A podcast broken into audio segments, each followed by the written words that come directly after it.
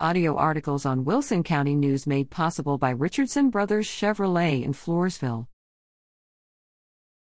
Moczygemba Foundation awards scholarships.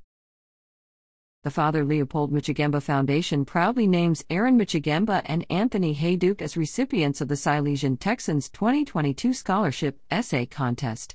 Both Aaron, a graduate of Floresville High School, and Anthony, a graduate of White Deer High School, will receive a $1,000 scholarship. The annual contest is judged by professional historians and writers and funded by members, supporters, and friends of the foundation.